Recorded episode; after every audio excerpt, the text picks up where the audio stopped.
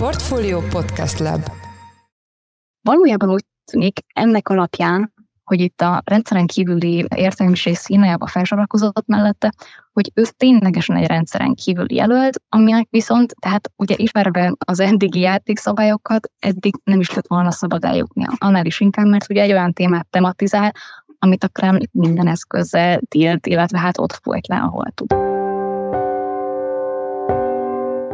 Mindenkit üdvözlünk, ez a Portfolio Checklist február 1-én csütörtökön. A mai műsorban egy témánk van. Némileg váratlannak tűnő politikai események rajzolódnak ki Oroszországban, ahol március 15 és 17-e között tartanak elnökválasztást, aminek a jelenlegi tudásunk szerint borítékolható győztese természetesen Vladimir Putyin. Az ilyenkor szokásos áll jelölteken és esélytelen jelölteken túl, ugyanakkor feltűnt a színen egy Boris Nagyesgyin nevű politikus, aki mögött gyakorlatilag felsorakozott az ország háborút ellenző része, de úgy néz ki, hogy még a bebörtönzött orosz ellenzéki vezető Alexei Navalnyi csapata is őt támogatja. De vajon van-e bármi esély politikai változásra Oroszországban, és egyáltalán eljuthat-e Nagy Esgyin a választásig? A témával kapcsolatban itt van velünk Takácsi Dorko, Oroszország szakértő, a Center for Euro-Atlantic Integration and Democracy kutatója. Jó napot kívánok, üdvözlöm a műsorban! Jó napot kívánok, üdvözlöm a hallgatókat is. Szerintem kezdjük ott, hogy dióhéjban hogy működik az orosz elnökválasztási rendszer, mire van szükség ahhoz, hogy talán valaki eljusson addig a pontig, hogy lehet rá szavazni. Az orosz elnökválasztási rendszer egy meglehetősen bonyolult képződmény, de mind esetre a lényege az, hogy más jelöltállítási kritériumok vonatkoznak a parlamenti pártok által jelölt jelöltekre, illetve azoknak az erőknek a képviselőire, akik nem parlamenti erők. Tehát a parlamenten kívüli szervezetek, ha jelöltet szeretnének állítani ezen a választáson, akkor nekik aláírás kell gyűjteniük. Ilyen parlamenten kívüli szervezetből több is leadott megfelelő számú ajánlást, ugyanakkor már itt is láttunk izgalmakat, tehát ugye a magyar sajtót is bejárta a Jekaterina Doncova esete, aki egy tévés újságíró nő, aki a háború ellenes nézeteit hangoztatta, el szeretett volna indulni az orosz elnöki posztért, össze is gyűjtötte a szükséges aláírásokat, le is adta azokat, ugyanakkor a választási bizottság elutasította, több mint száz formai hibát találtak, ami annál is érdekesebb, hiszen egy meglehetősen felkészült és jó jogi csapattal vágott neki szóval ennek a kampánynak, hát ennek ellenére mégiscsak több mint száz hibát találtak. Illetve van olyan jelölt is, aki szintén parlamenten kívüli szervezet színeiben indult, össze is gyűjtötte az aláírásokat, ő Andrei Bogdanov, aki az oroszországi szabadság és igazságosság pártjának képviselője. Ő is leadta január 31 szerdáig, tehát a határidőig a szükséges aláírásokat, majd hirtelen talált magánál egy külföldi bankszámlát, ami kizárta volna a versenyből, így be is jelentette a visszalépését. Ezen kívül ugye van még Nagyestjünk, mint parlamenten kívüli szervezet képviselője, illetve egy divat blogger, Rada Ruszki, rajta kívül pedig három parlamenten belüli párt képviselője, tehát nekik viszont nem kell aláírás gyűjteniük, és olyan érdekesség, hogy Vladimir Putyinnak viszont kellett, hiszen ő is párton kívüliként indult, nem az egységes Oroszország párt színeiben, ugyanakkor szerencsére azért, ha a hallgatók izgultak volna, hogy olyan összejött a Vladimir Putyinnak az aláírás, az egységes Oroszország párt nagyvonalúan segített az aláírás gyűjtését, így összegyűlt. Tehát Vladimir Putyin is hivatalosan parlamenten kívüli, tehát nem pártjelöltként, hanem függetlenként, így neki is kellett aláírásokat gyűjtenie, de ezek összegyűltek. Tehát különféle kritériumok vonatkoznak a parlamenten belüli erőkre, illetve a parlamenten kívüli erőkre, és hát az említett Boris Nagyerzsgyen, ő az utóbbi csoportba tartozik. Szeretnék hamarosan rátérni Nagyerzsnyire, de előbb beszéljünk még arról, hogy ugye utoljára hat éve tartottak elnökválasztást Oroszországban. Ugye a Putyin rezsimnek mindig fontos, hogy látszólag több jelölt közül lehessen választani, de általánosságban ezek mennyire tekinthetők legitim politikai szereplőknek, illetve mennyivel másabb a jelenlegi választás, ami mégis egy háború közepette történik meg. Hát a rövid válasz erre az, hogy azért ez az elnök választás, ez nem egy szabad választás. Tehát való igaz, hogy bár Oroszországban a demokratikus intézményrendszer jó rész már le lett bontva, illetve ki lett üresítve, a Putyin rezsim azért az elnök választás rituáléját megtartotta, hiszen a legitimációját főként ebből eredezteti, tehát ez a rituálé, ez a rítus, ez megtartatik. Ugyanakkor itt valódi választásról valóban nincsen szó, ez egy erősen menedzselt folyamat, tehát az, hogy kiindulhat el egyáltalán Putyin ellen, ez egy gondos casting eredményekében kerül kiválasztásra. Hogy látjuk, tehát olyan, aki rendszeren kívüli, tehát önjáró, adott esetben saját jogon is veszélyt vagy rivális jelentő jelölt, most hát ilyet nem nagyon találunk, hiszen ezeket jellemzően formajogok miatt már jóval azelőtt kizárják a versenyből, hogy egyáltalán felkerülnének a szavazólapra. Hogy mi alapján választják ki a jelölteket, hát erre többféle kritériumot látunk, tehát jellemzően olyan jelölteket találhatunk itt, akikhez képest a választó Putyint a lehető legjobb alternatívának láthatja. Tehát akikhez képest Putyin egy bölcs, megfontolt vezetőnek tűnhet. Tehát ebből a szempontból neki kifejezetten kapóra jön, illetve hát ugye célzottan keresnek is ilyen valószínűleg, az olyan jelölt, aki komolytalan, komolyan vehetetlen, és én úgy gondolom, hogy ide sorolható például most a divat blogger celebünk, a Ruszkik például, aki leadta a szükséges mennyiségi ajánlást, tehát ő szerintem ezt a kategóriát erősíti. Olyan, aki túlságosan népszerű lehetne, ő azért jellemzően nem indulhat, aki túlságosan fiatal és energikus, tehát akihez képest Putyin öregnek és tehetetlennek vagy lassúnak tűnhet, ilyen sem indulhat. Olyan sem, aki egy kényelmetlen, a rezsim számára kellemetlen ügyet próbál tematizálni, ő sem. Tehát gondoljunk itt például Navalnyira, aki a korrupció tematizálta. Most ilyen jelölteket nem igazán lehet felépíteni, ugye több okból kifolyólag, és hát ugye erre a legfrissebb példa a már említett Jekaterina Doncova, ugye a televíziós újságírónő, aki a háború ellenes nézeteivel kampányolt, de hát érdekes módon, bár összegyűjtötte a szükséges ajánlásokat, hirtelen több mint száz hibát talált ebben a bizottság, így ő is diszkvalifikálva lett ebből a versenyből. Tehát azt látjuk, hogy valóban itt ezeket a jelölteket viszonylag gondosan válogatják ki, és a rendszeren belülről. Tehát a rendszeren kívüli jelöltek jellemzően már a jelölt állításig sem jutnak el, illetve vagy nem gyűjtik össze a szükséges ajánlóéveket, vagy utána a hibákra hivatkozva ezeket elutasítják. És mennyire kavarhatja meg most az előre leosztott, hát nem is lapokat, de legalábbis ilyen rendszer szinten irányított eseményeket maga a háború? A háborúnak mindenképpen nagy hatása van, már csak azért is, mert azt pontosan tudjuk, hogy ennek a hatásai az egész társadalomban érezhetők. Tehát már Vladimir Putyin, amikor megindította az inváziót, akkor onnantól kezdve, főleg az elején a retorikájában azt hangsúlyozta, hogy ez egy gyakorlatilag az egyszeri szavazótól, ez egy távoli, ez egy úgynevezett professzionális hadművelet, ami, ami az egyszeri embertől távol van messze valahol. Hát ugye azt látjuk, hogy ez most már messze nincs így, tehát az egész társadalmat átjárja ennek a hatása. Tehát itt a háború egyrészt belépett a mindennapokba is, illetve hát azt is látjuk, hogy nem csak a társadalmi hatásokban jelentkezik ez, hanem az is, ahogyan a Kreml ezekre a társadalmi hatásokra és társadalmi jelenségekre reagál. Tehát az elmúlt két évben az invázió megindításától számítva azt látjuk, hogy a már korábban is öles léptekkel autoritári irányba haladó Putyin rezsim egyre inkább, egyre inkább autoritáré válik, tehát az elnyomás mértéke egyre fokozódik. Tehát mire gondolunk itt például ugye a háború kontextusában, ami ugye itt most mindent meghatároz, hát ugye ezt nem lehet továbbra sem háborúnak nevezni. Az egyszerű polgár nem nevezheti háborúnak, Putyinnak ugyan már volt ilyen nyelvbotlása, értelemszerűen őt nem ért retorzió, de alapvetően érhet. Büntethetőek a közösségi média posztok, a háború ellenes cikkek megosztása, illetve hát többször is módosították azokat a törvényeket, amik az úgynevezett árhírek terjesztését büntetik. Na most ez egyrészt ki lett állítva a kategória, hogy mi számít álhírnek, illetve a büntetési tételek is erősen megletek növelve. Ami azt jelenti, hogy a mindennapokban, ha valaki háború ellenes üzeneteket terjeszt megoszt valamilyen tartalmat, hogy nyilvánosan hírezteli a véleményét, akkor nagyon könnyen bírságot, illetve figyelmeztetés után börtönbüntetést is kaphat, tehát azért ez jelentősen korlátozza a közösségi véleménynyilvánítást, és hát a véleménynyilvánítás szabadságának a jogát. Azt is látjuk, hogy a cenzúra egyértelműen megnőtt, a nyilvánosság kontrollja fokozódott, az országban korábban még ott lévő, bár korábban is szorongatott független médiumok bezárták, száműzték, ezeket betiltották, tehát ezek legálisan az országon belül igazából nem élhetőek már el, kizárólag VPN-nel, de az állami felügyelet, a Roskomnadzor a VPN-eket is rendszeresen lekapcsolgatja, tehát hatósági szándék arra, hogy elzárják az embereket még ezektől az információktól is, ugye erre is van. Hát tüntetni háború ellen értelemszerűen már egy ideje nem lehet, amíg volt a tüntetések, addig ezeket szétverték, majd betiltották, beleértve ebbe az egyszemélyes tiltakozást is. Tehát a Kreml minden egyes hatósági eszközzel igyekszik megakadályozni az ellenvélemények hangoztatását.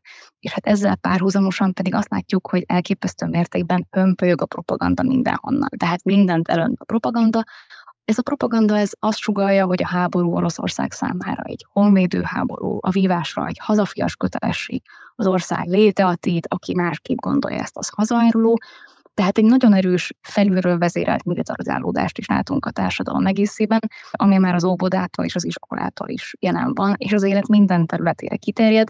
Ugye bevezettek új tantárgyakat is, például egy ilyen úgynevezett beszélgetések fontos dolgokról. Ez egy gyakorlatilag egy osztályfőnöki óra, ahol propaganda bullet pointokat kell az osztályfőnöknek a gyerekek elé tárni. Bevezettek honvédelmi tantárgyakat, átírták a kötelezően használandó történelemkönyveket, ugye ezekbe is bekerült egy nagyon masszív rész arról, hogy ez a háború, amit ugye nem háborúnak neveznek, ez miért fontos, ez miért hazafias kötelesség. Tehát a propaganda az élet minden területére begyűrűzött, és úgy gondolom, hogy ennek a hatásait nem tudjuk túlbecsülni. Tehát a Kremlnek világos az a célja, hogy uralja az információs teret, tehát hogy csak a saját propagandája legyen elérhető az egyszerű emberek számára, az emberek ezt kövessék, ezt tegyék magukévá, illetve az a másik célja, hogy aki pedig ellenezni a háborút, mert mondjuk hozzáfér alternatív forrásokhoz, és esetben az a véleménye, hogy ez a háború borzalmas, ezt nem kéne csinálni, az érezze úgy, hogy egyedül van a véleményével érezze úgy, hogy el van szigetelődve, és végül kérdőjelezzék meg a saját igazukat, tehát, hogy legyenek csöndben, és ne szervezkedjenek.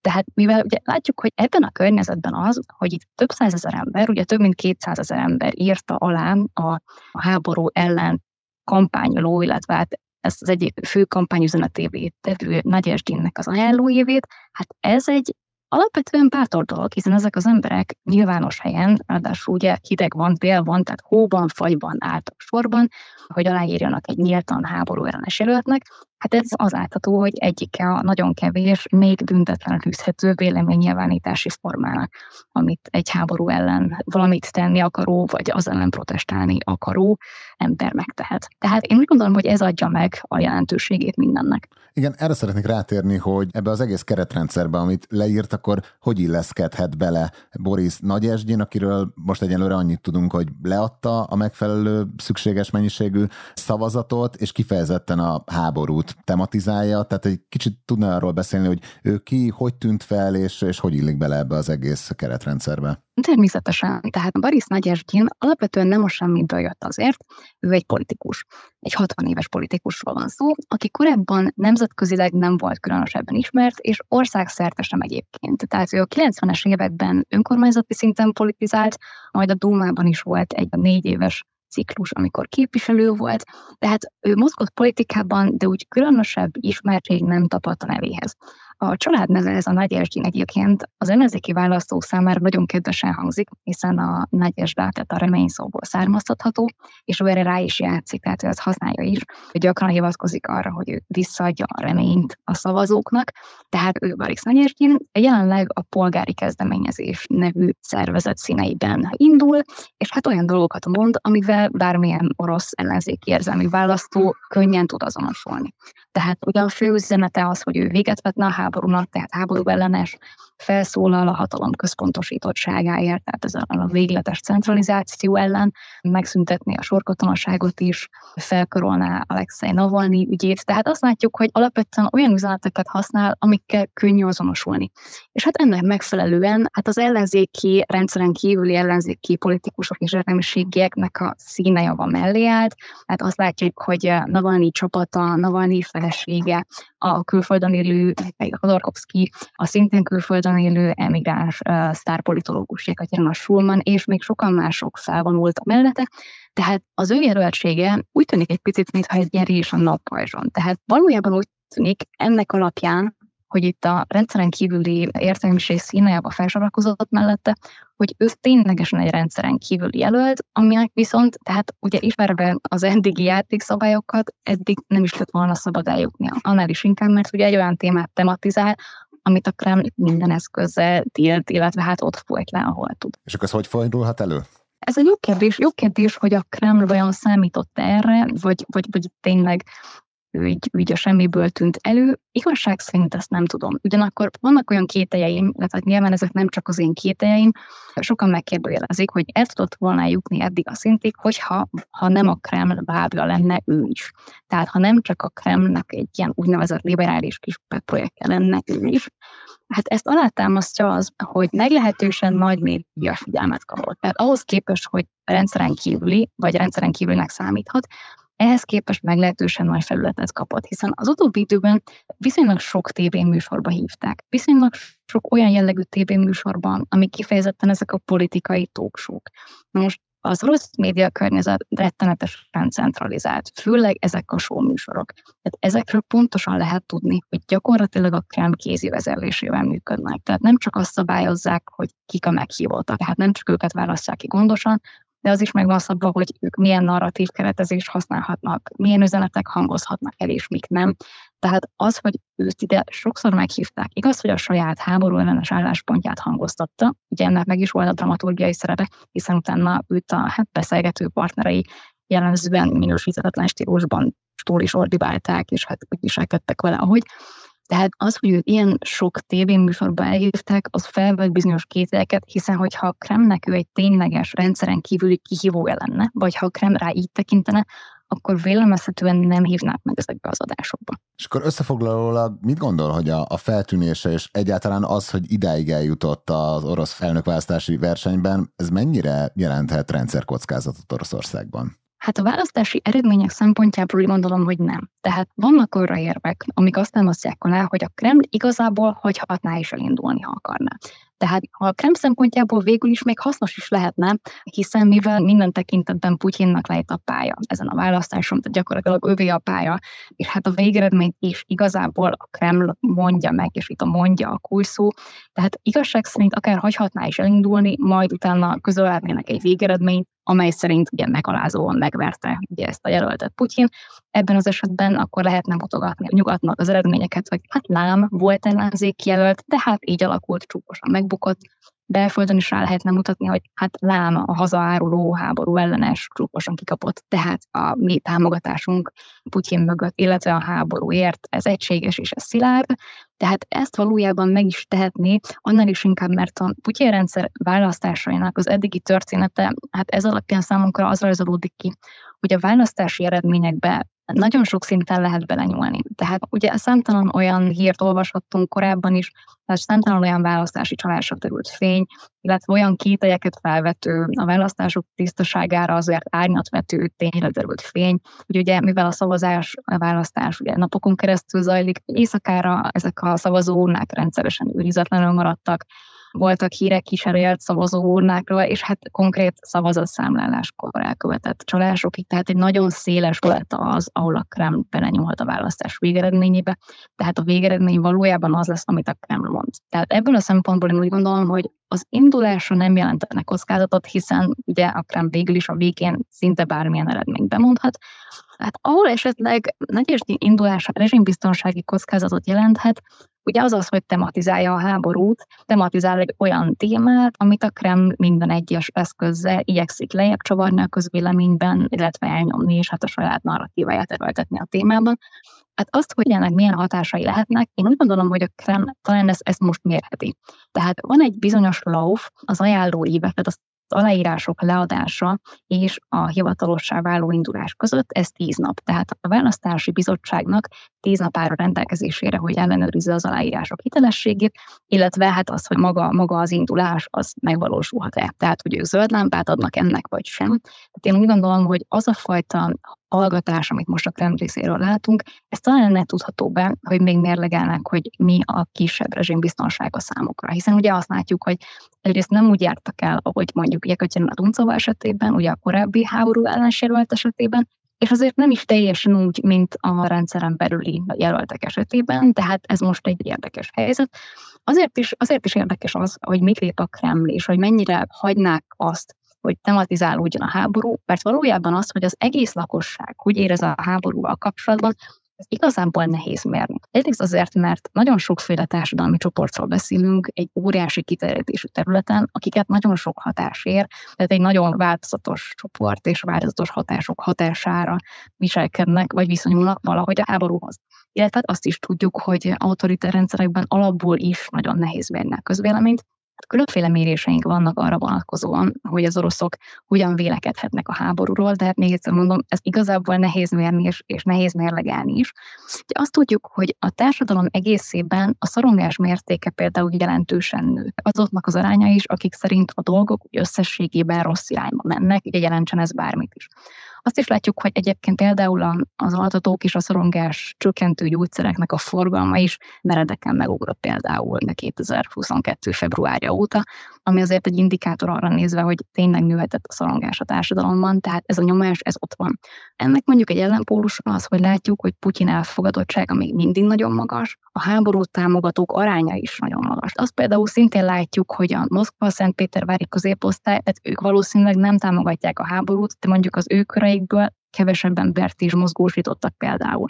Tehát itt látunk egy, egy viszonylag liberálisabb csoportot, aki vélt nem támogatja a háborút, ugyanakkor ne feledkezzünk meg azokról a 10 milliókról, akik viszont az orosz vidéken élnek, főleg vagy kizárólag propagandát fogyasztanak, tévéből tájékozódnak, most az ő számukra valószínűleg fel sem merül, hogy a háborút abba kéne hagyni. Illetve hát láttuk azt, hogy a 2022. szeptemberében megindított mozgósításnak például volt egy érezhető, csökkentő hatása a háború népszerűségére, tehát azért a háborús kedélyeket picit hűtötte, amikor kiderült, hogy hát lehet, hogy ez már azt is jelenti, hogy adott embernek akkor a frontra kell vonulnia. Legalábbis azokét biztosan hűtöttem, akikre ez vonatkozott, hiszen azt is látjuk a statisztikákból, hogy pontosan abban a korosztályban támogatják a legtöbben a háború folytatását, akiket már biztosan nem fognak a frontra vinni, hát ők a 60-65 év felettiek.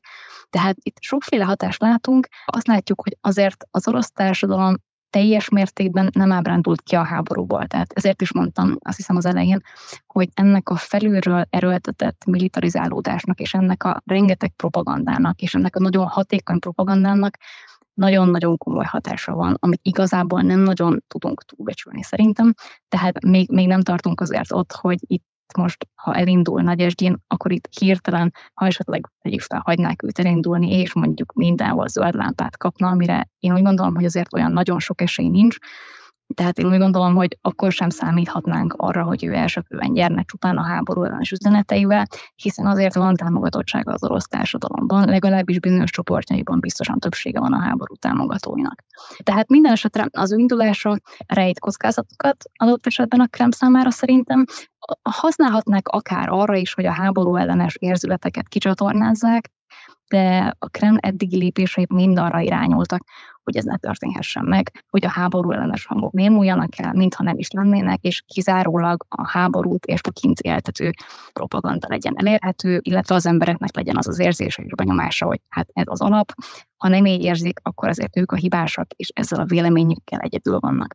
Úgyhogy én úgy gondolom, hogy a Krem talán most éppen kivár, kivárja, hogy mi legyen, hogy, hogy mi a kisebb rendszer kockázat, de én úgy gondolom, hogy Szerintem nem engedheti meg magának a krem, hogy hagyják őt elindulni, hogy végigmehessen ezen a folyamaton, hiszen ez azt jelenteni, hogy tematizálhatná a háborút, amivel kényelmetlenséget jelenthetne a Putyin indulása számára, és én gondolom, hogy ő ezt nem szeretné. Az eddigi viselkedéséből, illetve az eddigi választások története számomra erre mutat rá. Hát nagyon szépen köszönjük az elemzését. Takácsi Dorka, Oroszország szakértő, a Center for Euro-Atlantic Integration and Democracy kutatója volt a checklist vendége. Köszönjük szépen még egyszer, hogy a rendelkezésünkre állt. Köszönöm szépen, viszont hallásra. És ez volt már a Checklist, a Portfólió munkanapokon megjelenő podcastje. Ha tetszett az adás, iratkozz fel a Checklist podcast csatornájára bárhol, ahol podcasteket hallgatsz a mobilodon. A mai adás elkészítésében részt vett Bán Bánhidi Bálint, a szerkesztő pedig én, Forrás Dávid voltam. Új adással holnap, azaz pénteken jelentkezünk, addig is minden jót kívánunk, sziasztok!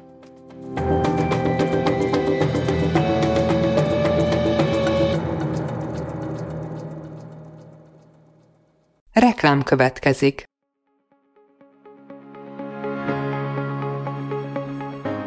Raúl Müller Lajos vagyok, az Agrárszektor főszerkesztője. Májusban két tematikus konferenciát is rendezünk Kecskeméten az agrofood szektor szereplőinek. A május 22-én tartandó Portfolio Agrofood 2024 konferencia az élelmiszeripari vállalkozások, beszállítóik, a szolgáltató cégek és a kereskedők számára nyújt egyedi betekintést az aktuális trendekbe. A május 23-án megrendezendő Agrofuture konferencia pedig egyedülálló módon tematikus formában foglalja össze a hazai agrárgazdaság fenntarthatósági követelményeit és innovációs lehetőségeit. Jöjjön elő is, részletek és jegyek a portfolio.hu per rendezvények oldalon.